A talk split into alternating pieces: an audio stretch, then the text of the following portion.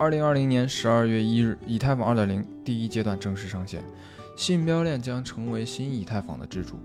它的目标是在处理速度上与 PayPal 和 Visa 保持一致，同时在透明度和支付方面能够与它们竞争。庞大的全球计算机如何升级？升级过程中又会经历哪些困难和挑战？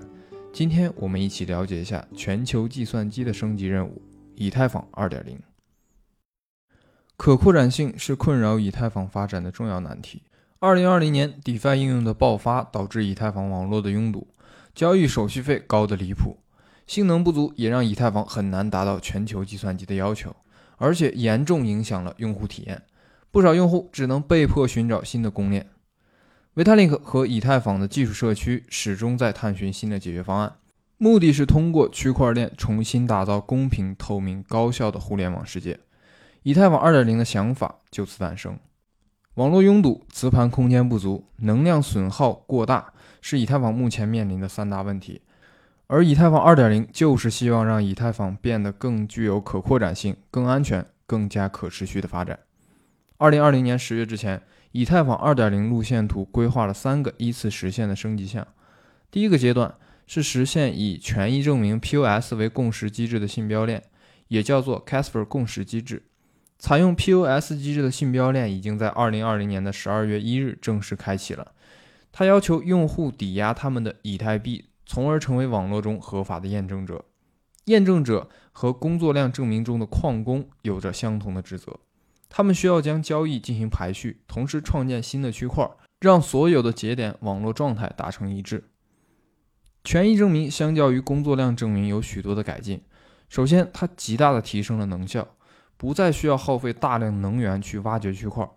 其次，它的门槛降低了，对硬件的要求大幅度的下降，不需要通过硬件的比拼来获得建立新区块的机会。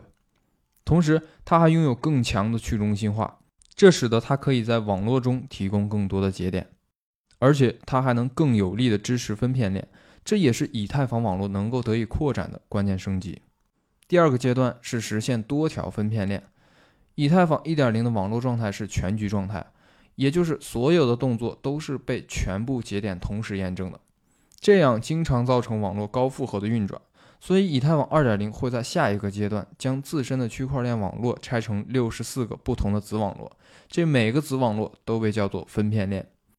第三个阶段是让所有分片链与信标链进行对接，让分片链具备执行任务的能力，它也是 二点零 升级的最后阶段。通过 Ewasam 虚拟机实现由信标链来协调进行跨分片的转账和合约调用。整个以太坊 二点零 架构的实现需要很长的时间，那么会不会对仍然在运行中的以太坊 一点零 造成影响呢？其实并不会，因为以太坊 二点零 的设计与我们现在使用的以太坊主网是分开的，但是这也并不意味着它以后会替代以太坊主网络。随着时间的推进，一点零 主网将和这个不断完善的并行系统 二点零 进行合并。根据上述三个 二点零 架构的实现阶段，在信标链启动的当下，以太坊 一点零 并不会做出任何改变，而当信标链运行稳定后，就会启动 一点零 网络到 二点零 网络的迁移。以太坊 一点零 将以分片之一的形式接入以太坊 二点零，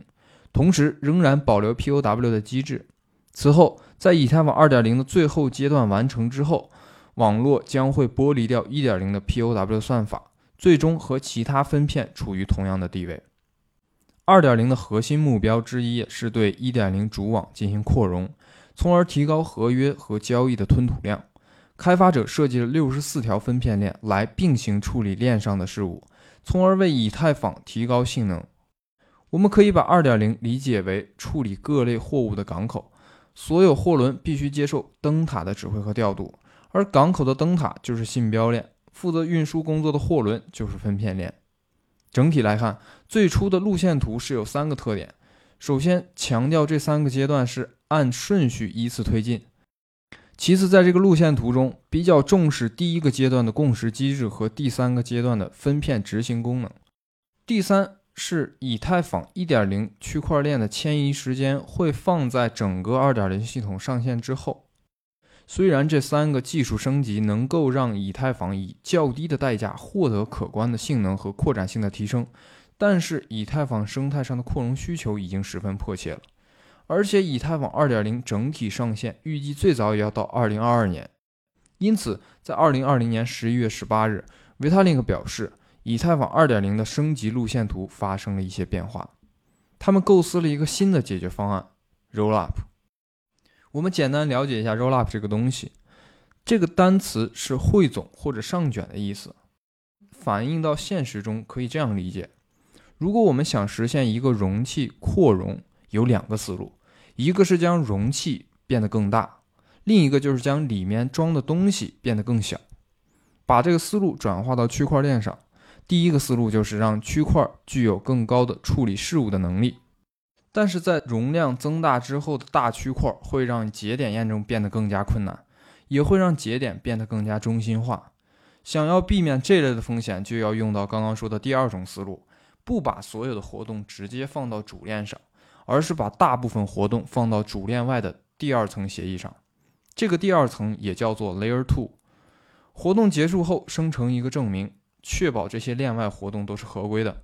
这里简单举个例子方便大家理解，假设我从你那里借出了一百元钱，你又从小王那里借出了五十元钱，我们之间都写有借条。其实我们的债务关系是我欠你五十元，同时我也欠小王五十元。这时智能合约只需要记录两个事项，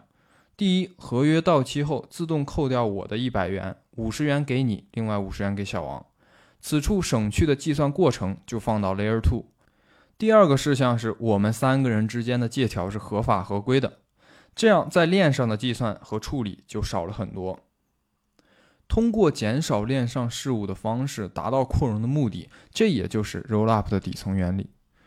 多笔交易压缩打包成一笔交易，再统一发到主链，这样可以有效降低单笔交易的 gas 消耗。尽管每个区块的交易都有 gas 上限，但是变相增加了交易的容纳数量。大概了解了 rollup 的原理，我们一起看一下以太坊 二点零 的新的路线图调整。第一，暂时不强调分片链的执行能力，将第二阶段的分片链简化为数据分片，供 rollup 使用。第二，信标链将具备执行功能，也就是以太坊 一点零 和 二点零 合并之后，信标链区块直接包含交易信息。第三，原来逐步推进的各个阶段改为并行推进，任意模块只要准备好了就可以推出。Vitalik 基金会和开发者其实都发现 rollup 这套神奇的机制将人们单一的在链上计算加存储的范式转化成了链上进行无损压缩并进行轻量级验证，而在链下进行大规模运算。这种形式的调整可以使得以太坊上的区块实现更大的扩容。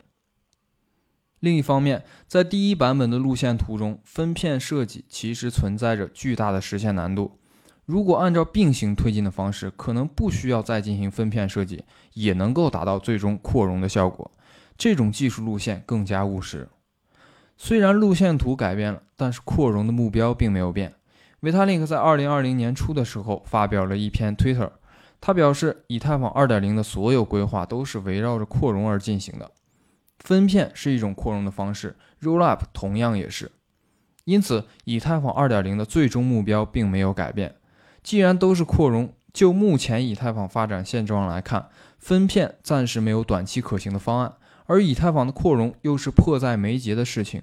综合评估 rollup 成为更快、更优、更可行的解决方案。因此升级路线的改变也就是大势所趋了。在 Vitalik 把 rollup 纳入到以太坊扩容路线图之后，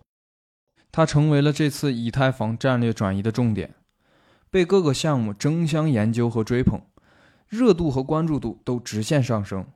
其中不乏一些明星项目，比如说 Uniswap、Compound、Curve 等等，都开始尝试他们在 Layer 二 上的版本。除了内部扩容压力之外，其实以太坊还面临着许多的外部竞争压力。一些希望通过更好的用户体验颠覆以太坊的杀手生态正在逐渐形成。如果以太坊不加快扩容速度，未来有被其他公链赶超的可能性。就目前以太坊的生态来看，大家都还是希望它能变得更好，因为所有人都不想花费更多的时间和资金去进行生态迁移。新的路线图上有一项难度非常大的任务，那就是把以太坊 一点零 合并到 二点零。这件事已经超越了技术的范畴，其中涉及到生态、应用、钱包、矿工、节点多种角色间的配合协作，以及大家对这套方案的理解，还包含了许多社会共识的问题。技术方案在这个复杂的任务中显得微不足道。同时，因为以太坊应用是在持续发展的，每过一天生态的壮大都会成为新旧生态合并的阻力。今天的以太坊已经不仅仅是技术的提供者，更是庞大的数字生态，它需要兼顾生态内每一个成员的发展。大家都希望以太坊生态能够越来越好。目前以太坊 二点零 的研究团队正在加班加点的去完善以太坊，未来的路还是充斥着诸多未知和挑战。但是我们设想一下，以太坊 二点零 的上线，网络运行会更快，消耗成本会更低，区块链的发展也会产生更多的可能性，任何人都可能成为验证者，并通过质押赚取收益。这些升级对于维持网络稳定和安全都是非常有利的，用户体验上一定能得到极大的提升。研发人员们的一切辛苦付出都是值得的，也一定会获得所有生态成员的肯定。对以太坊来说，以太坊 二点零 的升级让以太坊与全球计算机的目标更近了一步，但不管是在技术上还是协作治理上，都还有很长的路要走。不过，切合用户需求一直是以太坊团队的指导方针，脱离用户的实际需求，只能设计出虚无缥缈的空中楼阁。只有契合用户需求，才能真正意义上打造全球计算机。以太坊在新的路线图上奋力前行，希望他们能够保持初心，继续为整个公链生态打造标杆性产品。让我们一起拭目以待吧。今天的节目就到这里，希望这期节目能让大家对以太坊的升级有一个粗浅的认识。如果对节目满意的话，点个订阅支持一下吧。我们下期见。